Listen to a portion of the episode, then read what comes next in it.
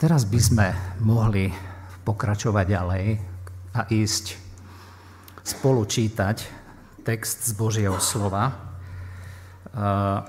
Neviem, či si spomeniete na ten text, ktorý čítal Robo, keď viedol niekoľko piesní pred týždňom, že či si spomeniete, že o čom hovoril, začal. Tak čítal o tom, že máme hľadať najprv kráľovstvo Božie a jeho spravodlivosť a všetko ostatné nám bude pridané. A potom mi cez týždeň volal, že dali, počúvaj, som pozeral záznam zo zhromaždenia a to je text, ktorý sme si vyťahli na Silvestra pre náš zbor. A ja som sa s ním o tom nerozprával, tak len tak sme sa usmievali jeden na druhého. Ja len pre vás, ktorí neviete, spomeniem, že na Silvestra, počas silvestrovského zhromaždenia, zvykneme ťahať vytiahnúci biblický verš, ktorý je na takej záložke. Biblický verš na rok 2019. Robíme to s vierou, s takým očakávaním, že pane, to bude taká osobná tvoja reč ku nám. To neznamená, že to je jediná vec, ktorú máme v roku 2019 robiť, lebo platia všetky pravdy Božieho slova, ale možno niekedy takýto dôraz Božieho slova je veľmi dobrý a nechceme to robiť horoskopicky, magiovo, proste, pane, hovor ku mne, použij aj ten verš. No tak ja som pre náš zbor vyťahol verš, ale nie z Evanielia podľa Matúša, ale z Evanielia podľa Lukáša a ten by sme si mohli teraz prečítať, len jeden verš, môžeme povstať k čítaniu Božieho slova Lukáš 12, 31. Lukáš 12, 31. Čítame v mene pánovom tieto slova. Ale hľadajte kráľovstvo Božie a to všetko vám bude pridané. Amen. Môžete si sadnúť.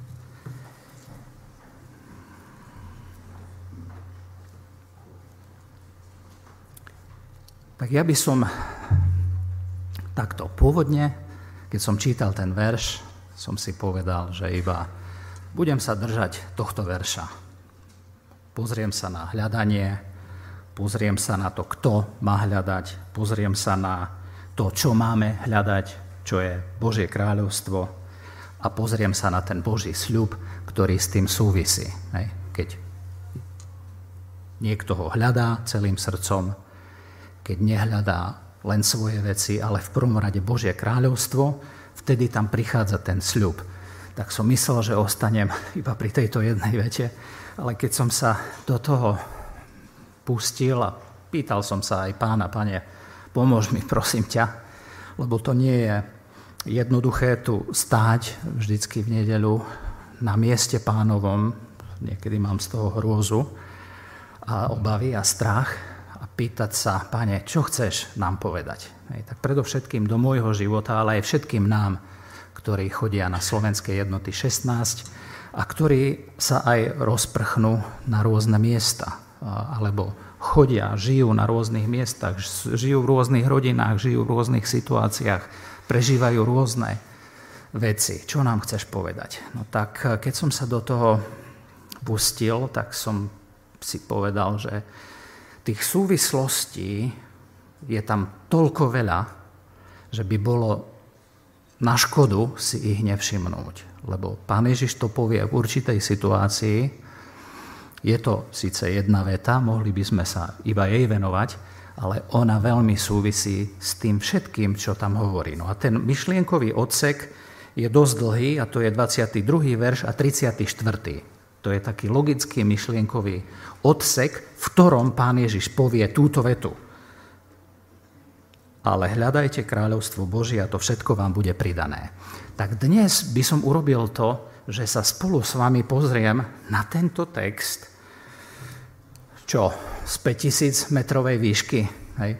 A keď ste tak vysoko, tak si všímate iba také najzjavnejšie veci, také veľmi viditeľné. A potom neskôr, a možno by sme sa mohli tomu ešte na dvoch počas dvoch kázni nediel venovať. Potom by sme sa pozreli trošku, by sme zostúpili nižšie a venovali sa jednotlivým možno aj tým slovám, lebo sú veľmi dôležité. Čiže dnes taký pohľad z výšky na tie najvystupujúcejšie pravdy toho kontextu, lebo pri výklade písma tam je veľmi dôležité si uvedomiť jednu vec, že kontext je vždycky kráľ výkladu. Kontext, to, v, akom, v akých súvislostiach sa to povie, to je to, čo Pán Boh chce povedať tým ľuďom. Hej? To nie je to, čo ja v tej chvíľočke prežívam na nejakom stretnutí a oh, myslím si, že asi čo mi Pán Boh chce povedať. No tak v prvom rade si musím uvedomiť, túto jednoduchú pravdu hermeneutickú výkladu písma za pôsobenia Ducha Svetého, ktorý je autor slova, že kontext je kráľ. Hej, to je neskutočne dôležitá vec. Tak preto 5000 metrov hlavné veci a potom zostúpime trošku nižšie. Pán Ježiš tam povie takú zaujímavú vetu. Tým, ktorí ho počúvajú, viac poviem neskôr, 23. verš, lebo život je viac ako čo? Ako pokrm, jedlo, a telo viac ako odev. Ne? Život je viac ako pokrm a telo viac ako odev. Ja keď som o tomto uvažoval, že život je viacej ako to, čo jeme, alebo to, čo na seba obliekame, tak som si spomenul na taký príklad z, zo života, z, zo služby. S bratom Joškom Brenkusom chodívame dosť pravidelne do Centra pre liečbu drogových závislostí. A Joško Brenkus tam raz rozprával taký srandovný príbeh alebo vetu, ktorá dosť dobre ilustruje, ako máme my niekedy zadefinovaný život. Čo si myslíme, že život naozaj je. Venoval sa eh, jednému mužovi, ktorý bol, ťaž, bol ťažko závislý od alkoholu. Proste extrémne sa mu to vymklo z rúk a jeho život stratil kontrolu, pretože mal ten alkohol veľmi rád. A okrem toho bol veľmi zručný taký remeselník a veľmi e, rád choval zvieratá, staral sa o zvieratá a z nich potom zhotovoval rôzne výrobky, ktoré sa dali skonzumovať ako klobásky a podobné takéto vecičky, ktoré potom si môžete pripraviť a papať. A tak sa mu to vymklo z rúk, že celý život sa mu zrujnoval. Hej, strátil skoro rodinu, zamestnanie, zdravie. A už keď to bolo tak vážne so zdravím, lebo jeho pankreas bol taký rozhasený, že musel vyhľadať lekárskú pomoc, tak lekár mu povedal, že viete čo, pán XY, vy musíte prestať piť a musíte pre, prestať jesť klobásky a škvarky. A tento pán mu povedal doktorovi, pán doktor, ale veď ja nebudem mať prečo žiť. Hej. Tak niekedy môže sa stať, že niekto má takto zadefinovaný život. Hej. Že to je, to je pokrm, to je jedlo.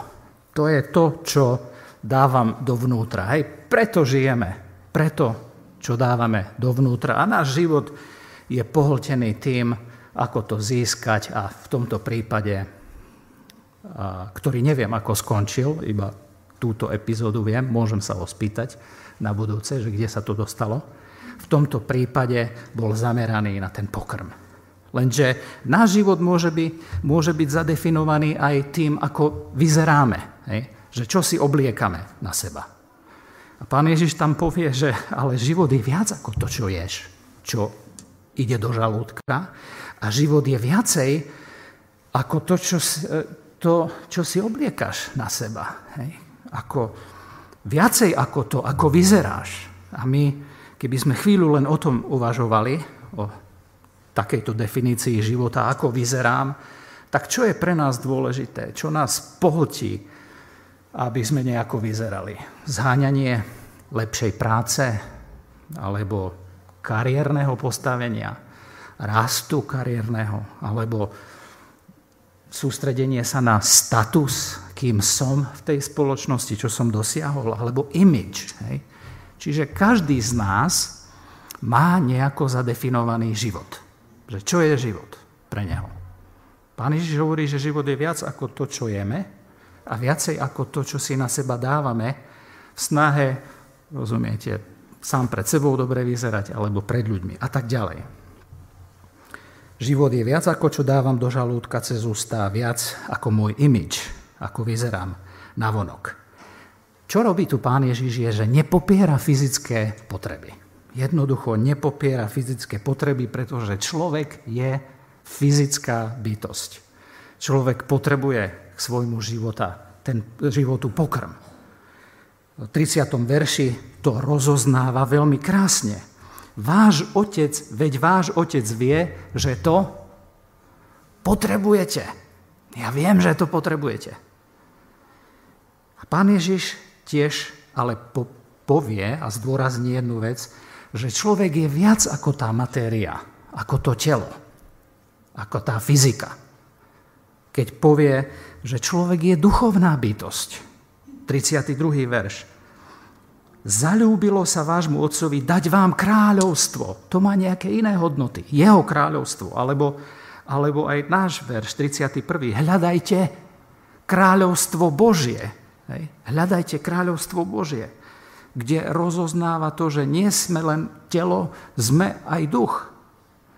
Pretože život je viac ako matéria, z ktorej sa skladá telo.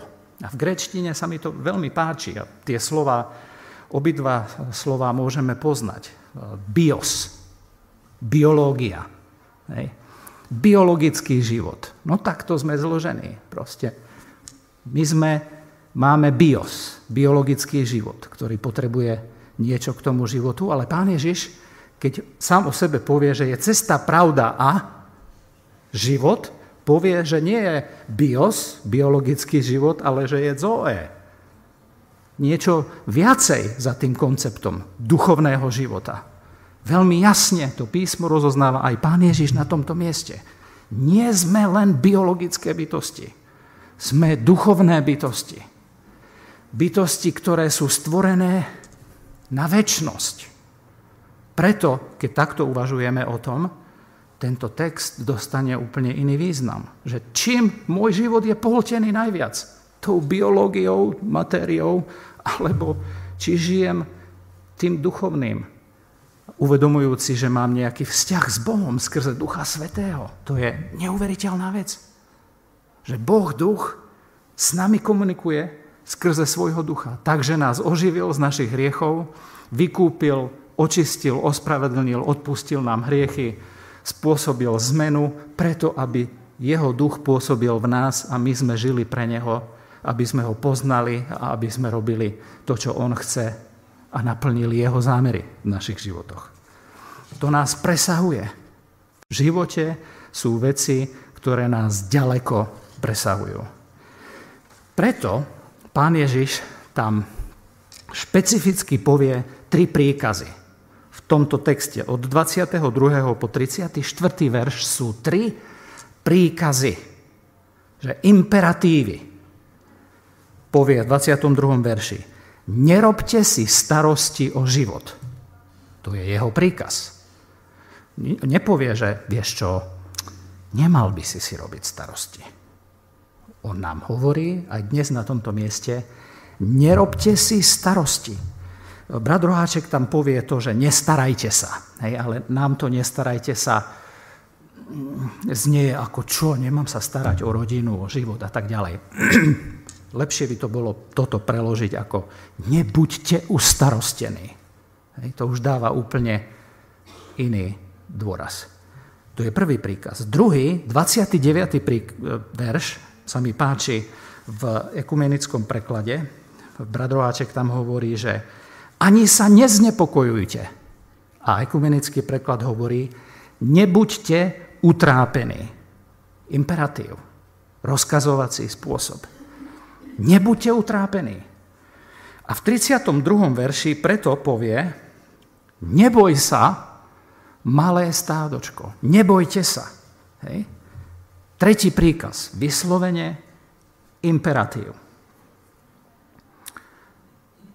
Je možné, že by pán Ježiš si dovolil na začiatku roka 2019 toto povedať nám? Že sa tak pozrieť každému jednému, jednému z nás do očí a povedať, nebuď ustarostený, nebuď ustarostená, nebuď utrápený, nebuď utrápená, neboj sa, neboj sa. Je možné, že by pán Ježiš si toto mohol dovoliť povedať do našich životov? Ja som presvedčený, hlboko presvedčený, že hej, lebo uvidíme, o čo všetko nás dokáže ukradnúť o starostenosť. A preto tento text je o tom, že nebuďte utrápení, nebuďte ustarostení a nemajte strach. Všimnime si, komu to hovorí. V skoršie, keď si čítate tú kapitolu, Napríklad v prvom verši 12. kapitoly alebo v 13. verši. V prvom verši tam čítame, že sa tam zišli 10 tisíce. Čiže obrovský zástup. V 13. verši niekto z toho zástupu mu povie to, čo mu povie. Čiže máme tam obrovský zástup a teraz v 22. verši začiatok toho myšlienkového kontextu pán Ježiš povie, a tu je špecificky napísané, a povedal komu? Je tam zástup a 22. verš hovorí, a povedal svojim učeníkom. Ja len to preto vypichujem, lebo to nebuďte ustarostení, nebuďte utrápení a nebojte sa, predovšetkým znieje veriacim ľuďom. Že vy nebuďte ustarostení. Vy nebuďte utrápení. Vy sa nebojte. Vy, ktorí ma nasledujete. Učeníci. On sa obracia ku svojim učeníkom. Ako môžu sa neveriaci dať tým poučiť. Hej? Že asi by som sa nemal trápiť, asi by som nemal byť ustarostený. Ale pán Ježiš toto špeciálne hovorí každému veriacemu na tomto mieste. To znamená, že opak tejto pravdy je hriech. Keď ja som ustarostený a ma prevalcováva ustarostenosť, ja hreším. Ja hreším. A uvidíme, čomu a budeme to rozvíjať ďalej. Čiže hovorí to učeníkom, tým, ktorí jeho nasledujú, alebo chcú nasledovať. Tak možno niekto tu ešte nie je učeník, ale chce ho nasledovať. A volá v srdci, pane, neviem, ale chcem. Neviem ešte ako, ale chcem. Tak tie slová sú pre teba.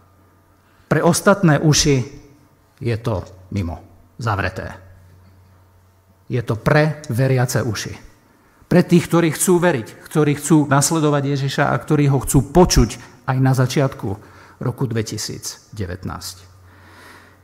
Tieto slova ktorých zaznieva nádej, v ktorých zaznieva sloboda, lebo to je nádherné za tým, že v nich zaznieva sloboda z úzkosti, od úzkosti a od strachu, znejú do uší, ktoré ho chcú počuť.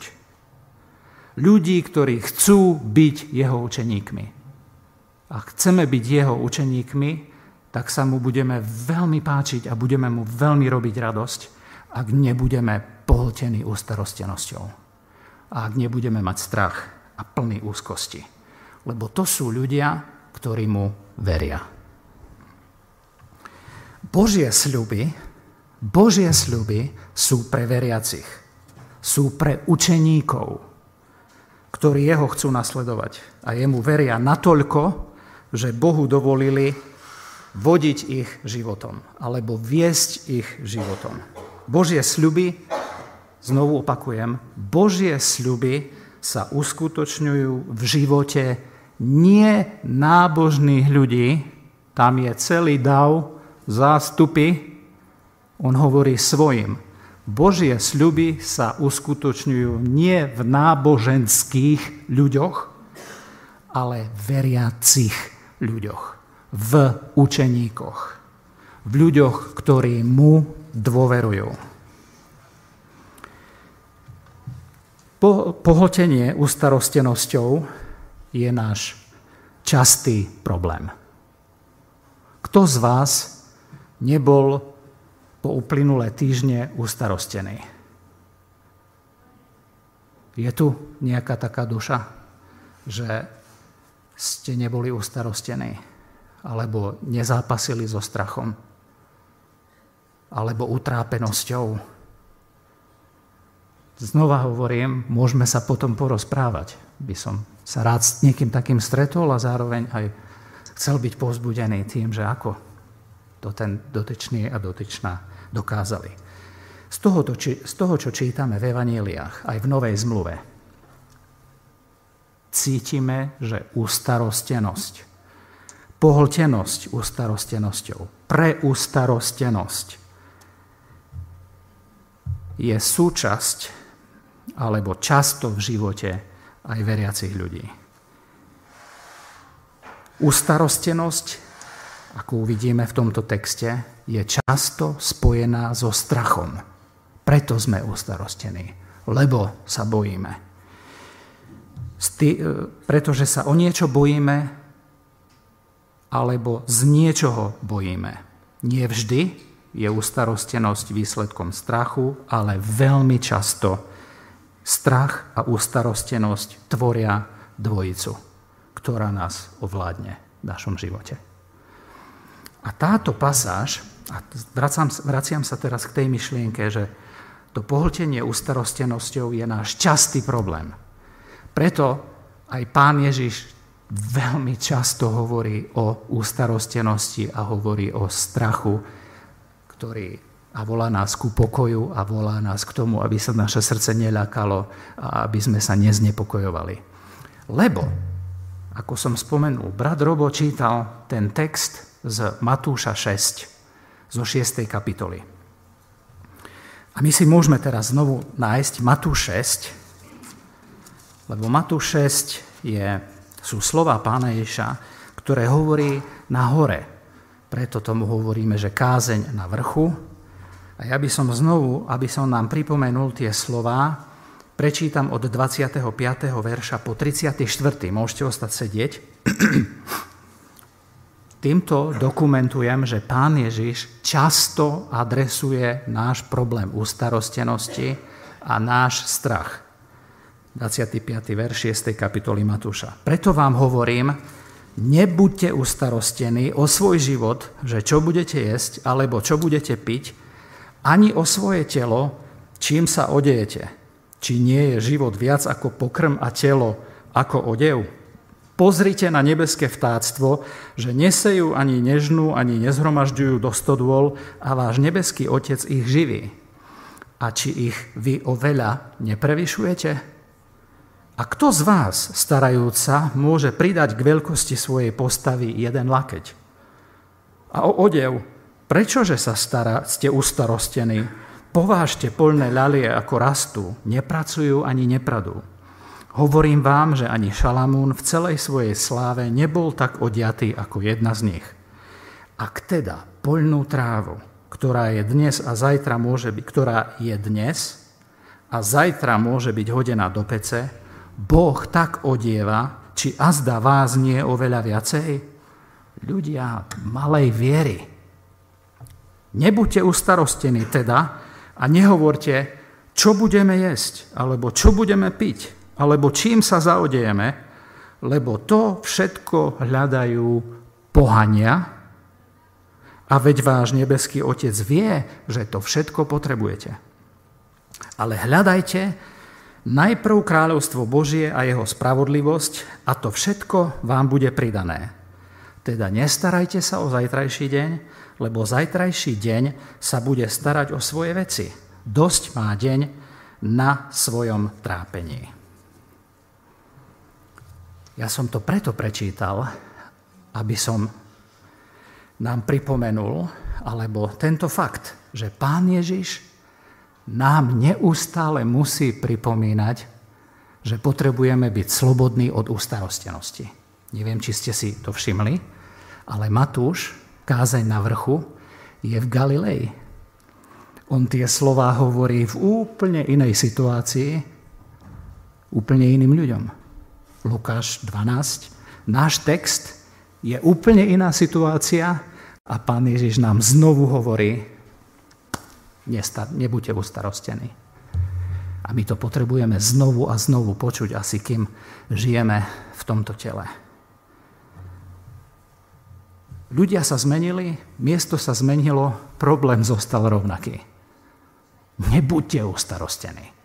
A preto môžeme smelo aj z tohto miesta dnes kázať na tento verš, lebo nemusím byť prorok ani syn proroka, aby som vedel, že tu, na tomto mieste, sú ľudia z mesa a krvi, ktorí zápasia s ustarostenosťou a ktorí zápasia, zápasia s, so strachom, čo bude. Čo bude zajtra. Čo bude pozajtra, o rok, možno o mesiac. Rovnaký ľudský problém. Ustarostenosť a strach. Inak, tieto pravdy vyučoval skoro každý deň. Skoro každý deň svojej služby. V trochu inej podobe hej, to adresoval.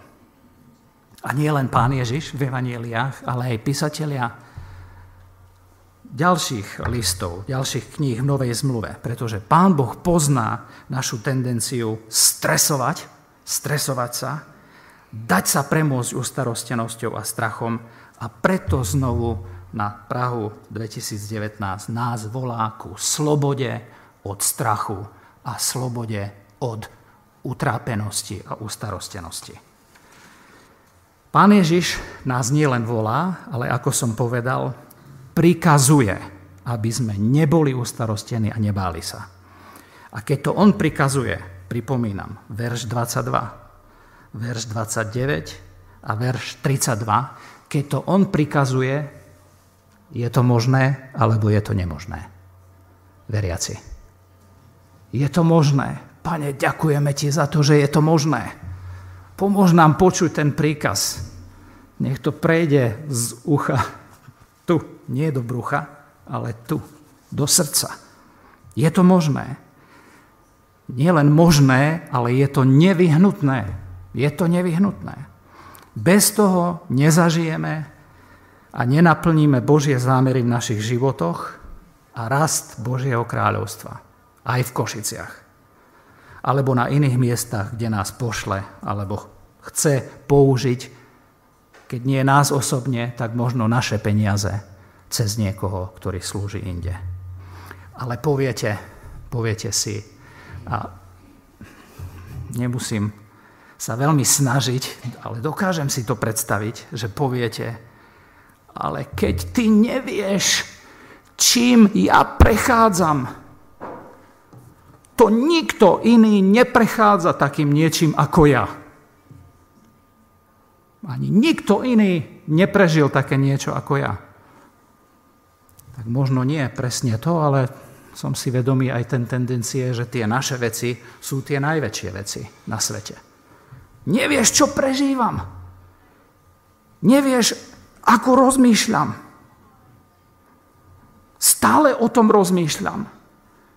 Nedokážem sa toho zbaviť. Ráno s tým stávam, večer s tým líham a cez noc sa mi o tom zdá a nemôžem kvôli tomu spať. Tak práve do tohto pán Ježiš hovorí, prestaň. Prestaň sa s tým umárať. Prestaň sa starostiť. ako? Ako? Ako? Tak pán Ježiš tu krásne, a ja iba dve veci vyťahnem, ukazuje, že ako? Ako? Kde vedie cesta? Ale to je krásna cesta, my o nej povieme si viacej. Pán Ježiš povie, to, čo robí tu v tomto texte je, že im pomôže nič iné, nič iné a nič lepšie ako to pozrieť hore. Pozrieť na Boha. Pozrieť k tým vrchom, odkiaľ prichádza pomoc. Tá pomoc není zo sveta, od ľudí, ani od lekárov, ani od neviem čoho, od toho, že sa mi podarí to nejako poriešiť. Pán Ježiš ich volá k pohľadu hore. V 24. verši po tej vete život je viac ako pokrm, telo je viac ako odev, povie, ekumenický preklad tam použije sloveso pozrite, ale to je slabé sloveso. Brat Roháček lepšie to tam dal, keď povie povážte, lebo on tam dosť presne zachytil to slovo myseľ, ktorá je v tom slovese. Že zvažujte, uvažujte. A teraz volá nás k tomu, aby sme o niečom uvažovali. Ale volá nás k tomu, aby sme neuvažovali o tom, v čom sme, natoľko, ako budeme uvažovať o Bohu. A teraz ich ťahá k tomu cez takéto veci, Ináč ešte len doplním. V angličtine je tam ináč slovo consider. Consider. Uvažuj, zvažuj, pou, použi tvoju mysel, nasmeruj ju, presmeruj ju a volá ich k tomu, e, na čo majú presmerovať mysel. E, sloboda od tyranie, utrápenosti, ustarostenosti, strachu prichádza cez zmenu zmýšľania rozmýšľania. Naša mysel je kritické boisko našho veriaceho života. Naša mysel. O čom rozmýšľame a o kom rozmýšľame a ako rozmýšľame. On ich volá jednoducho ku zmene objektu, o ktorom majú rozmýšľať a ktorým sa majú zaoberať. Zmena prichádza, teraz veľmi vážne hovorím tieto slova, zmena prichádza cez zmenu zmýšľania a nie cez riešenie situácie. My by sme chceli ustarostenosť, keď poriešime, riešiť ustarostenosť, keď poriešime všetky veci na svete. Keď bude mať auto, keď bude mať prácu, keď bude mať dom, keď bude mať tamto, keď toto, nikdy cez toto neprichádza sloboda od ustarostenosti. Najprv hovoríme veriacim ľuďom, ktorí majú vzťah s Bohom, prichádza cez zmenu z nášho, nášho zmýšľania. Uvažujte chvíľu o Bohu. Uvažujte chvíľu o Bohu. Lebo keď uvažujete o starosti a ustarostenosti, váš problém je veľký a váš Boh je veľmi malý. Skúste to presmerovať. Skúste viacej uvažovať o tom, aký je Boh, čo On robí. Niekedy sú veľkí ľudia v našich životoch a malý Boh v našich životoch.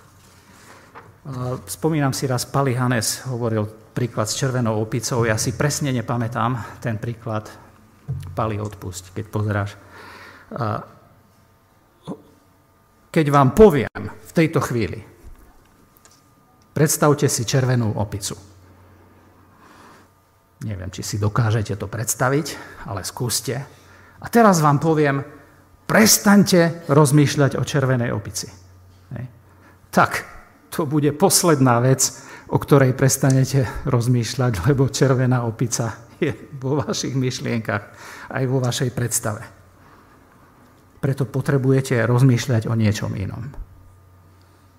Ja neviem, o zelenej tráve, o mori, o bielom slonovi, hocičom inom, lebo inak len tým, že si poviete, musím prestať o to rozmýšľať, neprestaneme o tom rozmýšľať. Preto pán Ježiš ich volá, zvážte, zvážte pravdu o Bohu. A predstavuje im Boha. V tom texte im predstavuje Boha. Nádherne, krásne, úžasne. Predstavuje im pravdu, cez ktorú príde to riešenie. A začína tým pohľadom na Boha, 24. verš, povážte vrany, že uvažujte o vranách, nesejú ani nežnú, ktoré nemajú komory ani stodoly a kto ich živí? Boh ich živí. 27. verš, druhýkrát, povážte alebo uvažujte o ľaliách, ako rastú, nepracujú ani nepradú, hovorím vám, že ani Šalamún v celej svojej sláve nebol tak odiatý ako jedna z nich, ak teda trávu, rozumieme tomu dobre, trávu na poli Boh tak sa o ňu stará, že má také krásne kvety, ktorá dnes tu je a zajtra sa hodí do pece, Boh odieva, o koľko skôr vás, ľudia, vás, učeníci, vás, veriaci vrany a ľalie. Boh živí vrany. Rozumiete, čo sú vrany, čo sú vtáci? Však oni nie sú stvorené na Boží obraz. A Boh sa o nich stará. O zverstvo. On ich živí. Takýto je Boh. O svoje stvorenie sa stará ľalie, neživá príroda, rastliny nejaké. O zvieratá a rastliny Boh sa stará, o čo viac by sa nestaral o tých, ktorých stvoril na svoj obraz. O čo viac by sa nestaral o svojich učeníkov. Tu je na mieste otázka. Si jeho učeník. Si učeník Ježiša Krista, že patríš mu, nasleduješ ho, dal si mu svoj život. Bo to je pre nás, pre učeníkov. Tak pozri na neho, pozri na neho. Boh, ktorý je nad zvieratmi, Boh, ktorý je nad prírodou, nie na starosť. Nie stále o tom uvažuj. Na Boha, jeho buď plný. Začni rozmýšľať o ňom. 30. verš. Tamto všetko hľadajú pohania. Pohania. A váš otec vie, veď váš otec vie, že vy to potrebujete. Otče, je to možné, že ty vieš na tomto mieste, čo ja potrebujem v roku 2019?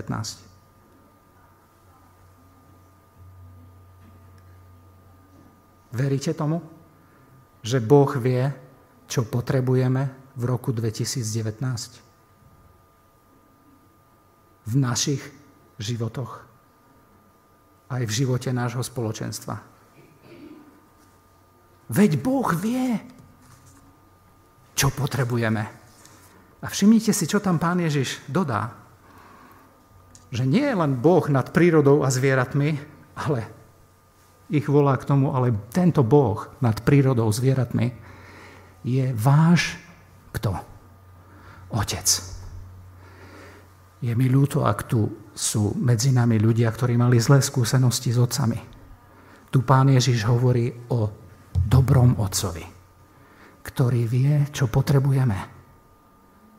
O dobrom otcovi. Dobrý otec vie, čo potrebujem. To je úľava. Nemohlo by sa nám uľaviť? Nemohli by sme prežiť slobodu? Od ustarostenosti, pokoj, slobodu od strachu? Boh, môj dobrý otec, vie, čo potrebujem a má pre mňa to, čo potrebujem. Naozaj? Však môj zoznam toho, čo potrebujem, je taký dlhý. No a tu príde na miesto a do úvahy musí prísť viera. Že verím, že dobrý otec vie, čo naozaj potrebujem. A nie všetko na mojom zozname naozaj potrebujem. Ale môj pokoj a moja sloboda od strachu nepríde cez vyriešený zoznam, ale cez pohľad na Boha, ktorý je nad stvorením a Boha, ktorý je náš dobrý otec a ktorý je tvoj dobrý otec.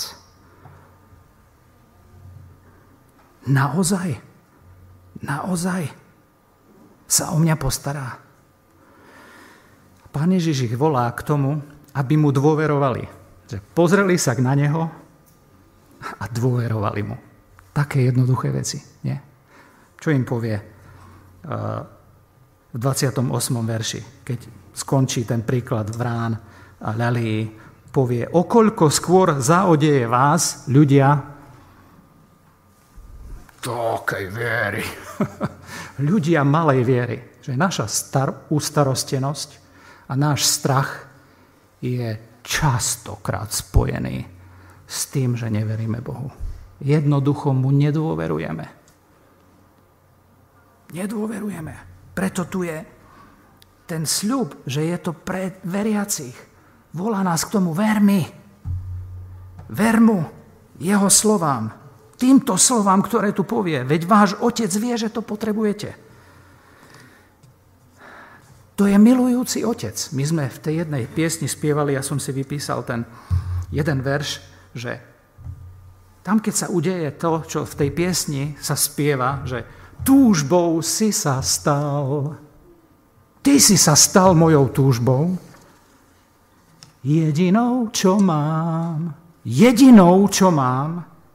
Veď kto je iný ako ty, alebo kto je, áno, kto je iný ako ty, kto lásku tvoju nahradí? A vtedy, keď nie len, že spievam tie slova a moje srdce je neviem kde, ale keď pridám srdce ku tým slovám, Pane, však Ty si ten milujúci Otec, ktorého lásku nič nedokáže nahradiť. Tak čo potrebujeme robiť aj v tejto chvíli? Nemám nič zložité pre nás. Pozrieť na Otca skrze Ježiša. Skrze Jeho lásku k nám. a veriť. On je taký, ako tu hovorí. On sa o nás postará. A možno by som skončil tým, že niečo konkrétne nás trápi a premáha a naplňa ústarostenosťou. No tak ak sme len trošku začali o ňom viacej teraz uvažovať, tešiť sa z jeho lásky a prebúca sa v nás viera, pane, verím ti, že ty máš slobodu pre mňa, tak musíš urobiť to, že mu dáš tú svoju starostenosť. Možno niekto, pre niekoho to je nedostatok v roku 2019. Pani, ja ti dávam moje starosti a poltenú mysel nedostatkom tebe.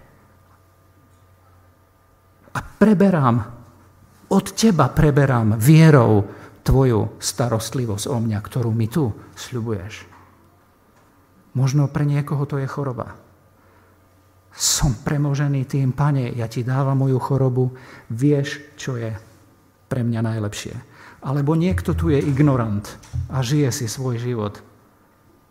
Pána zvolá, ver mi, ver mi.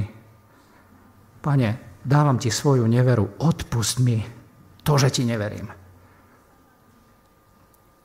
Prispor mi viery, daj mi teraz vieru. A takýto pohľad do budúcnosti a ďalšie týždne si povieme niečo iné. Amen.